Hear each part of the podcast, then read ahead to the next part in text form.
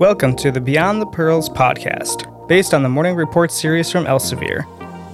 This podcast has been adapted for audio in collaboration with series editor Dr. Raj Dasgupta, as well as the volume editor for each book.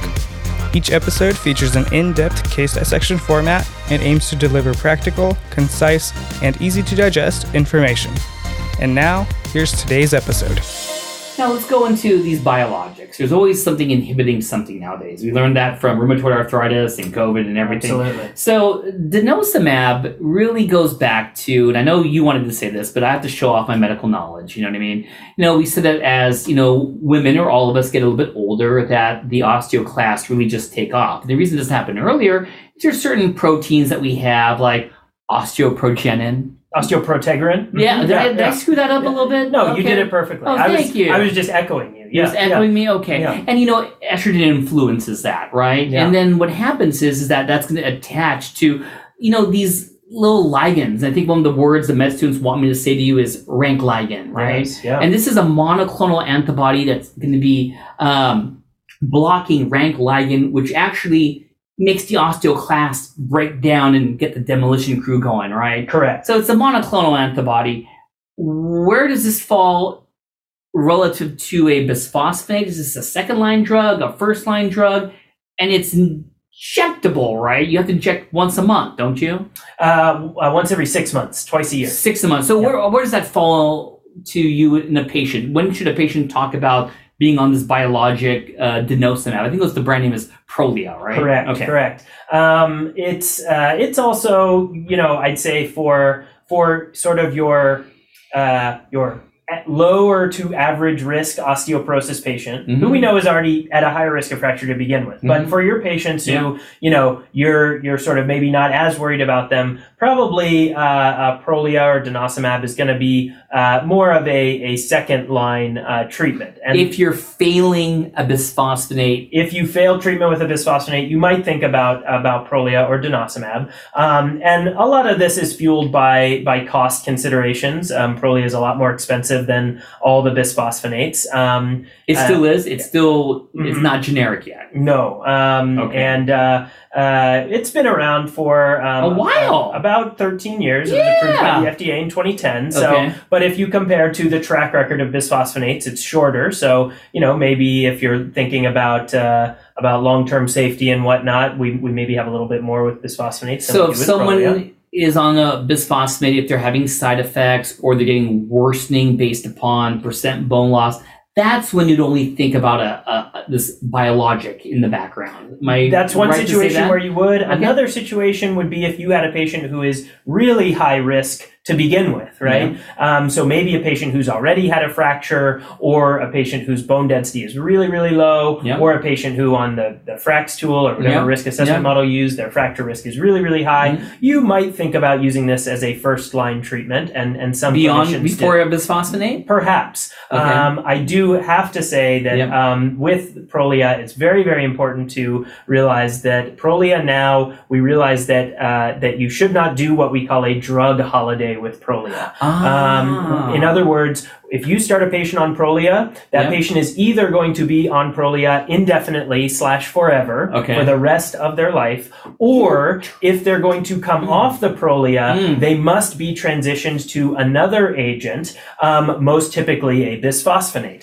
Um, So when I have patients who come to me and they say, I want to take Prolia because I don't want to take a bisphosphonate Yeah. because I heard that XYZ about bisphosphonates, Yeah. I say, well, here's what you should know about Prolia. If I put you on Prolia today, Yeah. you're either going to take it for the rest of your life, for all the years that you are on this planet, um, or I'm going to have to transit. If you ever want to come off of it, I'm going to Yeah. have to transition you to another medication at least for a while. And the medication that's most well studied in that circumstance is the bisphosphonate. And the reason being is that the minute you stop the drug, your bone health is going to go immensely back down to bad. You are correct. It's, wow. It's this rebound phenomenon. The the analogy I use with my patients is if you think of osteoporosis like a, a truck on a downhill slope, Yeah. right? And there's a there's a building or a brick wall or something at the bottom of that slope. And if the truck runs into the wall, that's like breaking a bone. Okay. Yeah.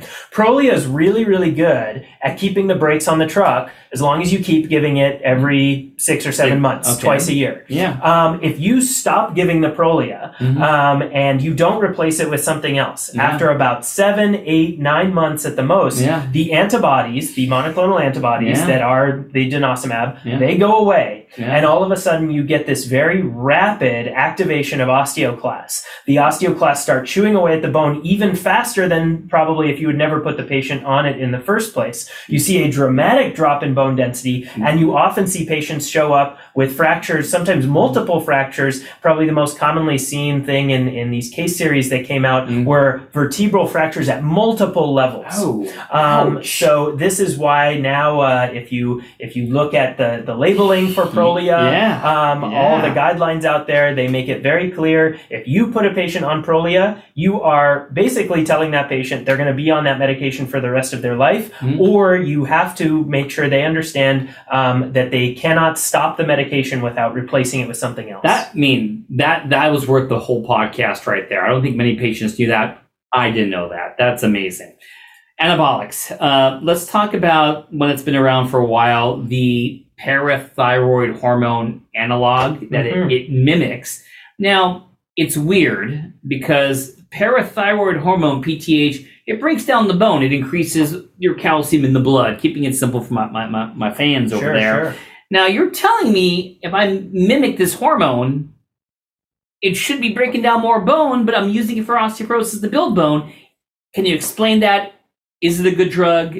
Do you use it in your patients? Uh, it's a great drug, and I do use it in my patients. And so, yes, the idea uh, uh, that you alluded to, as I mentioned earlier, that primary hyperparathyroidism is actually a risk factor for bone loss Thank you. and fracture. Thank right? you. So the difference between primary hyperparathyroidism and using a PTH analog, a medication that basically looks and acts like uh, parathyroid hormone, um, is that having uh, tonic elevations, constant elevations in parathyroid hormone leads to bone loss, leads to uh, activation of the osteoclast and release or, or, or removal of calcium from the bone, right? Mhm. Bad. Um, which is Bad. bad. Bad. Um, if you have pulsatile elevations Mhm. in parathyroid hormone, which occurs like if you were to administer this PTH analog that you're referring to, um, and you get an increase in parathyroid hormone that then goes away several hours later. Mhm. A pulsatile increase in parathyroid hormone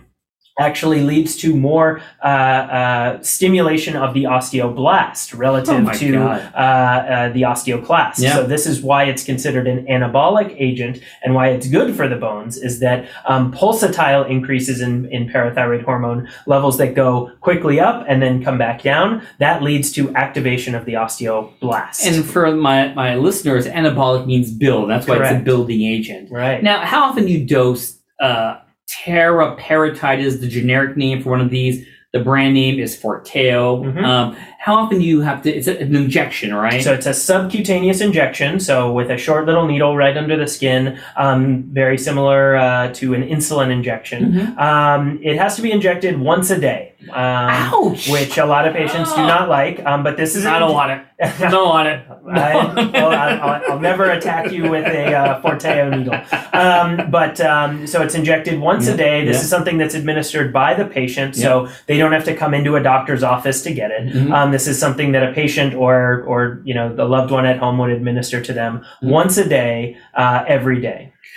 and you have you prescribed it.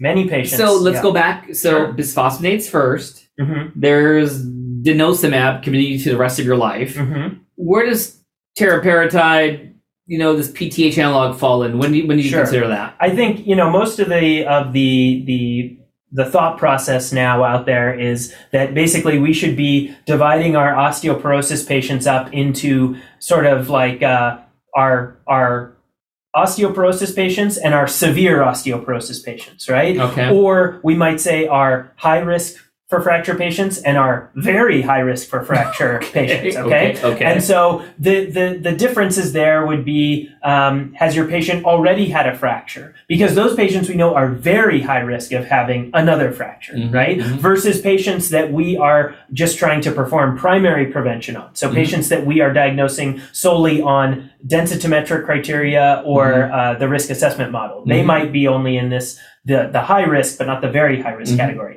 Patients who have really low T scores, Yeah. um, which some would say is a T score that's less than negative 3.0. Yeah. Some would say is a T score less than negative 3.5. Mhm. They might be in the very high risk for fracture category. So what does that mean? You're gonna start them on those patients? Right. So so the reason that we we make these two categories Yeah. is that for the the sort of standard high risk osteoporosis patient, a bisphosphonate is probably appropriate as initial therapy. Okay. For your very high risk Yeah. category, so your patients who've already had a fracture, or your patients who um, have really low T scores, Mm-hmm. or there's something else about them that you think this patient is really high risk for having Mhm. a fracture. Um, there is the, the the notion out there that these patients we should maybe be using more aggressive therapy with them from the get go, right? So maybe not an oral bisphosphonate to start with. Okay, so did they get the FDA approval for severe super osteoporosis? Is there data saying that it's more potent than a bisphosphate in these very severe osteoporosis patients? From an FDA approval standpoint, uh, not exactly. No, the, the FDA labeling doesn't say, um, you know, for use in patients that are very high risk. Okay. Um, it, it, basically they still just say for for use in helping to Okay. reduce the risk of fracture. Is there data right? to compare it to a bisphosphonate so yeah, the, yes. So the, the data out there would suggest that that the the uh, the very aggressive or more potent Mm-hmm. um, osteoporosis medications, which would include basically um, anything that is uh, an injection or an Mhm. infusion, Mhm. is probably more potent in terms of reducing the risk of fracture Okay. than the oral bisphosphonates. Gotcha. That's why you said oral because the IV bisphosphonates may be just as good, air quote, Correct. as the anabolics. So the the ones Mm-hmm. we would put in that category of consider these for your high risk patients would be IV Reclast Mm-hmm. Yeah. or IV zoledronic acid, Yeah. the IV bisphosphonate, um, denosumab or Yeah. Prolia,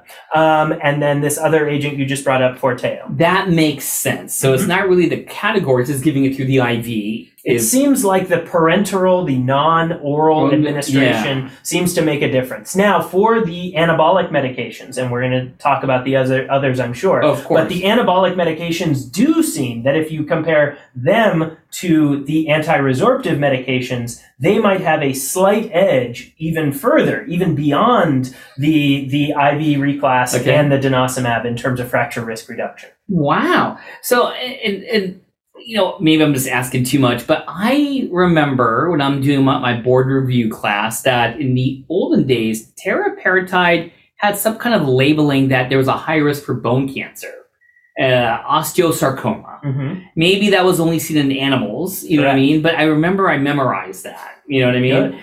Is that, can we lay that to rest? The humans, me and you, we're not going to get no bone cancer from this drug, are we? You're correct. So Okay. the, what the labeling said was just that when the medication was tested in rats, Yeah. a specific type of rat, that some of the rats, Mhm. their their bones grew so much, their construction crew became so active Mhm. that they started growing bone tumors, uh, osteosarcoma, right? Yep. Um, and so when when uh, teriparatide Forteo was approved uh, for use in 2002, it had an FDA black box warning that said it didn't say it causes osteosarcoma in humans. It said it. We think it caused osteo- osteosarcoma in rats, Mhm. and so maybe it could cause osteosarcoma in humans. It wasn't seen in any of the trials that were done up to that point, but Mhm. they said keep an eye out for it, right? And if I was just your standard, you know, woman or man, and I just see a little risk of bone cancer, I don't think I'll go for the trials. I'm just get that drug away from me. Sure, right, So- which is very understandable. Yeah. And so then 18 years later, in November 2020, two years ago, um, after accumulating now, you know, more than 20 years of data, if Yeah. you take into account the, the trials that Yeah. went on before FDA approval, um, uh, the FDA downgraded it from a black box warning to just part of the labeling. Oh. And so now it is still in the labeling, but again, all it says is that uh, some of the rats who who got this medication developed osteosarcoma. So I think it's more a, a warning for rats than it is for humans. Um, not not something that that humans need to be too worried about. So two more drugs, and we're still under anabolics, which are bone building. Everyone, Mhm. you know. Uh, so the reason why you're here, not just because you're cool and my friend, you know, there's this new thing, the first FDA approved medication for men with osteoporosis.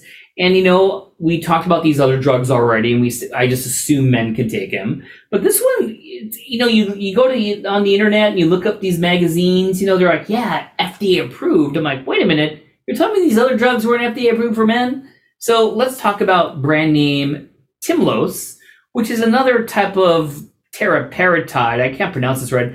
Abaloparatide. A, a balloparatide, Huh. yeah, I Oh heard you. Yeah, man. you, you did it just So, right. yeah. um, any any thoughts about that? So abaloparatide, um, which as of now there's only one brand name, Tymlos, Mhm. um, is a an analog of another hormone called PTHRP, uh, parathyroid hormone related peptide. Ah. Um, so looks again very similar to parathyroid hormone, Mhm. but some slight differences. Mhm. Um, and essentially, the mechanisms are going to be very similar Okay. as to why it works and why it does what it Mhm. does. Um, it's also administered as a as an injection, a subcutaneous injection. Mhm. It's also administered once a day. Mhm. So you know, in many ways, it's it's very similar. It's the sister drug to teriparatide, Okay. um, also known as Forteo.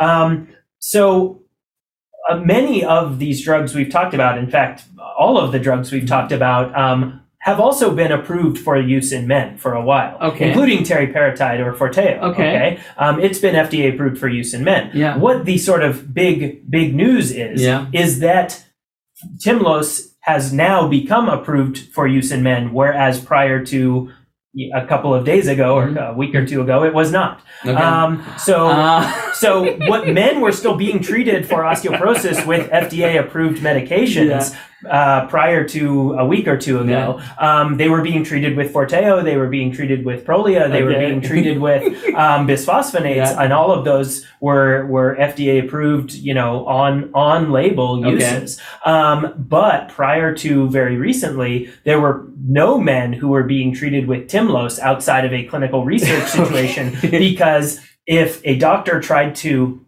prescribe Tymlos to a patient yeah. um, before very recently, the insurance company would have said, "Oh, that's not an FDA approved indication Okay. because the data that was available only supported the use in women, Gotcha. most specifically in postmenopausal women." Yep. Yep. yep. Um, there was no reason to think that it wouldn't have worked in men. It's Mhm. just that the data wasn't there until more recently.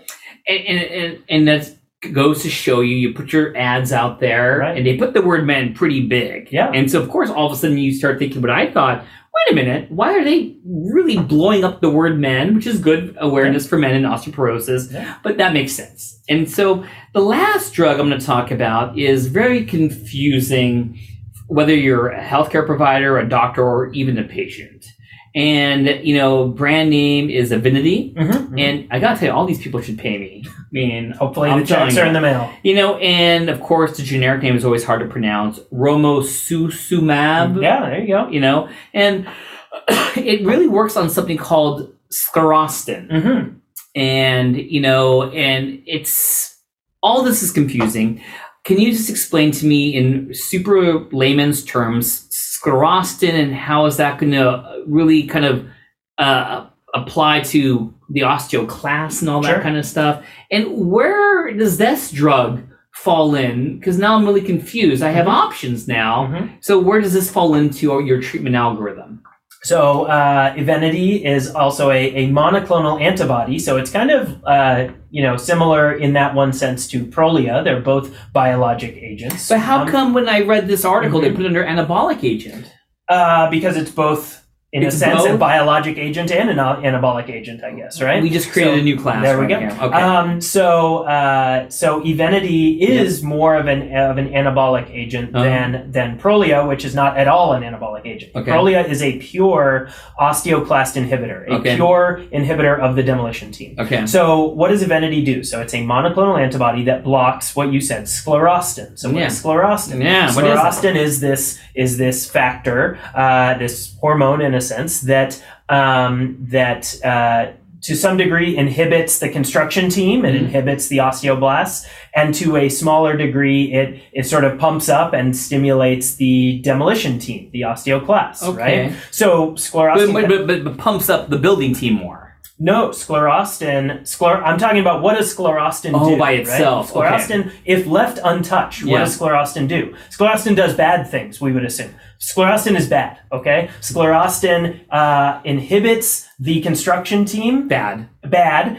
and to a lesser extent pumps up the demolition team. Ooh, so bad. I hate Both sclerostin. right? We, We don't like sclerostin out of our body. Okay. So by inhibiting sclerostin, Okay. which is what Evenity does, okay. um, you are you're taking the brakes off of the osteoblast. Mhm. So you are allowing it to to do construction. Ah, so yes, it okay. is a it is an anabolic agent because it's taking the brakes off of the construction team. Um, nice. And that's why it's a monoclonal antibody because it's against that sclerostin correct. protein. Correct. So it does do both. Yes. Nice. Well, so Okay. so yeah, if you look at you know the the data and and you know what uh, uh, the people who who are who are Mhm. promoting Evenity, they Yeah. say, well, yes, there's evidence that it's both an anabolic and an anti-resorptive Yeah. in one, right? Yeah. Um, but I think that you know if we're trying to just classify it, we usually put it in the anabolic category Okay. because Okay. it seems like the anabolic effects are probably the more profound uh, uh, effects um, than the anti-resorptive effects. So the, the so construction th- effects. this comes out, you know, and I gotta tell you, it's kind of sexy. You know what I mean? It was, you know, we're doctors. Yeah, oh, This- Our bar's really low. It's cool, you know. So I'm gonna tell you, we've only we had bisphosphonates forever. We Yeah. had you know PTH analogs for a while. It's a new category. Yeah. you gotta like a new category. Sure. So where does this fall in into clinical practice? When would you consider using some brand name Evenity? Still, And how do you give it, by the way, and what dosing? It's what, what- all- how often? also a subcutaneous injection. Okay. Um, it's actually given as two separate subcutaneous injections each time you go to get a dose. Um, it has to be given as two separate injections Okay. um, to try to minimize uh, or, or mitigate the the uh, effects of having a, a skin reaction, uh, Okay. sort of a localized uh, reaction, which Mhm. is still a common side effect. But um, when they when they tried giving the whole dose as one injection, Yeah. they are really bad in, injection It's it's the same day that you so, get both so in the same day, you Yeah. would go, you'd get two injections in two different sites in your body. Okay. You do that once a month for 12 months. And Um, every so time you go, it's two injections. Two injections. Two injections. So you can't do it at home. You have to go to a healthcare provider. Correct. So, um, so uh, Evenity has to be given by a healthcare provider, Yeah. doctor, nurse, pharmacist. Mhm. Um, Prolia has to be given by a healthcare provider. Really? doctor, nurse, I thought, was, pharmacist. I thought it was you go at home and you inject yourself. On- Only if you're a doctor, a nurse, or a pharmacist. I guess so. um, uh, or you otherwise have proper training to do so. Um, Reclast, which is an IV infusion, obviously has to be given in an Yeah. infusion center. yeah. Um, Forteo and Tymlos, those are given at home. Those are self injection. because it's daily. Daily. I mean, no one's going to come in because of those things. Right. Um, Um, so, so Evenity- is your endocrine place here at USC set up? Is your staff and nursing and support staff can they do the injections at your endocrine clinic? Absolutely. That's what that's what it's meant for. We have patients on Evenity, we have patients on Prolia, we have patients on Reclast. Gotcha. So where does it fall in? When when are you going to evenity some person? The Evenity again falls into that that very high risk, severe osteoporosis category. Mhm. If you're going to use it as a, if you're going to consider using it as a first line agent, Okay. um, that those are the types of people you're going to use it in. So someone who's either already had an osteoporotic fracture, or someone who has very very low T scores, Mhm. or someone who for whatever other reason um, you think is very high risk for fracture. So there is uh, still not well defined guidelines when it comes to some of these drugs. It sounds like I think we're both on the same page. Bisphosphonate oral, which probably a lot of listeners are on. Mhm. If you're a high risk, you got to give it a parental, meaning IV or subcutaneous. You could give the IV bisphosphonate. Mhm. At the same time, if you want to commit yourself lifelong, the monoclonal antibody like a denosumab at the same time, a daily injection, hmm which is like a teriparatide, for example, or or once again, it could be Evenity, which is going to be going and getting injecting, but there still isn't a clear cut algorithm where you follow the dotted line of what you do next. It's still there's no head to head trials at that high risk level giving it parentally, which is best. Did I say that Uh, correctly? I generally, yeah. I mean, I think there's there's a lot more for us to learn. Yeah. Um, and I think to your point, yeah. I mean, Evenity uh, is the newest a new drug on the market. You know that that was uh, FDA approved in 2019. So you know, three going on four years ago. Um, you know, abaloparatide uh, not not too far Mhm. behind there. Um, like I said, teriparatide's been on the market for for over 20 years now. But you know, in the grand scheme of things, that still is not that long. Um, the other major consideration here, and the reason why Mhm. these drugs maybe have still, while the why the anabolic agents haven't necessarily floated to the top, uh, besides you know a, a lack of a, a safety record or at least the lack of an established track record Yep. is their cost. Right? These medications are extremely expensive, Well um, and so Yep. um, from a you know a population standpoint, you know, are we um, we, we should only deploy these medications on the patients who are at the highest risk, right? So that's Well why that's why the, these these guidelines and these algorithms that, that do exist say, you know, we shouldn't be automatically putting every patient with osteoporosis on an anabolic agent because the anabolic agents are way more expensive by orders of magnitude Yeah. compared to um, especially the bisphosphonates. I can see everyone just clapping right now. Like you're you're my favorite endocrinologist. Uh, one last thing is I don't want to end it on a drug note Sure, because we yeah. really we drugged it up Yeah. quite a bit. Hard, Um, yeah. any just uh, lifestyle changes you, you like to tell your patients Yeah. osteoporosis? Things that you know they could just do. Yeah, so Okay. we, we talked earlier about calcium and vitamin D. Yep. A lot of my patients ask me about other vitamins and supplements and minerals and things like that. So some patients ask me about magnesium, boron, strontium, vitamin K, um, and and there certainly is uh, is some there's some evidence you could find for all of these things, Okay. right? Okay. Um, but I would say that the the evidence to support their use in terms of uh, either preventing bone loss or more importantly preventing fracture risk is pretty flimsy okay, Yeah, I, to be honest the evidence to support using calcium and vitamin d is pretty flimsy too like we talked about but at least there's more evidence behind those than a lot of these other things i said. So when patients ask me dr barnett what do you think about me taking fill in the blank with any supplement Yeah. that is not calcium or vitamin d? Yeah. my usual response to them is I don't have any reason to believe it's harmful, but uh, and if you want to take it, I, I don't have a problem with you taking it. But I'm not telling my patients to go out and get these things. Okay. Well said. Um, so that's as far as other vitamin Mhm, supplements, mhm. things like that go. Patients ask, are there things I should avoid in terms of uh, food, supplements, Yeah. whatever? Um, generally, the answer here is things that we know are not good for our overall health are also not good for our bones. So things that probably people are trying to minimize or avoid already. Alcohol consumption, tobacco consumption, um, caffeine consumption. Uh, sometimes I say this to patients and they give me this big wide-eyed look like, oh my God, I can't believe the doctor's telling me to stop consuming caffeine. That's not what I'm saying. Yeah. I'm just saying be mindful of your consumption. Try to minimize it. Or, or you know, if you're drinking five cups of coffee a day, try to t- tone it down to a, a, a few less, right? If you're sweating and tachycardic, that may be a little too much. Tone it down. Tone it down. Um, uh, uh, we also know that uh, carbonated soft drinks, so Coke, Pepsi, Dr. Pepper, uh, but also diet soft drinks, Diet Coke, Diet Pepsi, Diet Dr. Pepper. Um, uh, there's uh, there's uh, uh, certain elements in, in these these soft drinks, uh, phosphoric acid that we we think it's postulated might be um, related to uh, to loss of bone, maybe a higher fracture risk. Although again, it's you know there's probably things a lot worse things out there you could do um, than a diet soft drink, but there's lots of reasons to avoid them as well. Well, what Um, about uh, going to the gym? Okay, so yeah, so then people ask, well, yeah, what about exercise? Um, the, the the short story or, or the big picture here is Yeah. uh, people that are more physically active have fewer fractures than people that are less physically active. So I tell my patients. Pick pick an activity that you like to do, that you enjoy doing, that is practical for you to do, and that you feel comfortable and safe doing it, and do it regularly. Um, because we also have pretty good evidence to show that the the regularity, the consistency is more important is probably more important than than doing you know one really good activity but doing it very infrequently, Of right? course, of Um, course. yeah. So um, I tell patients, you know, what, Mhm. sure, weight bearing exercise, you know, always gets thrown out there as the thing to do.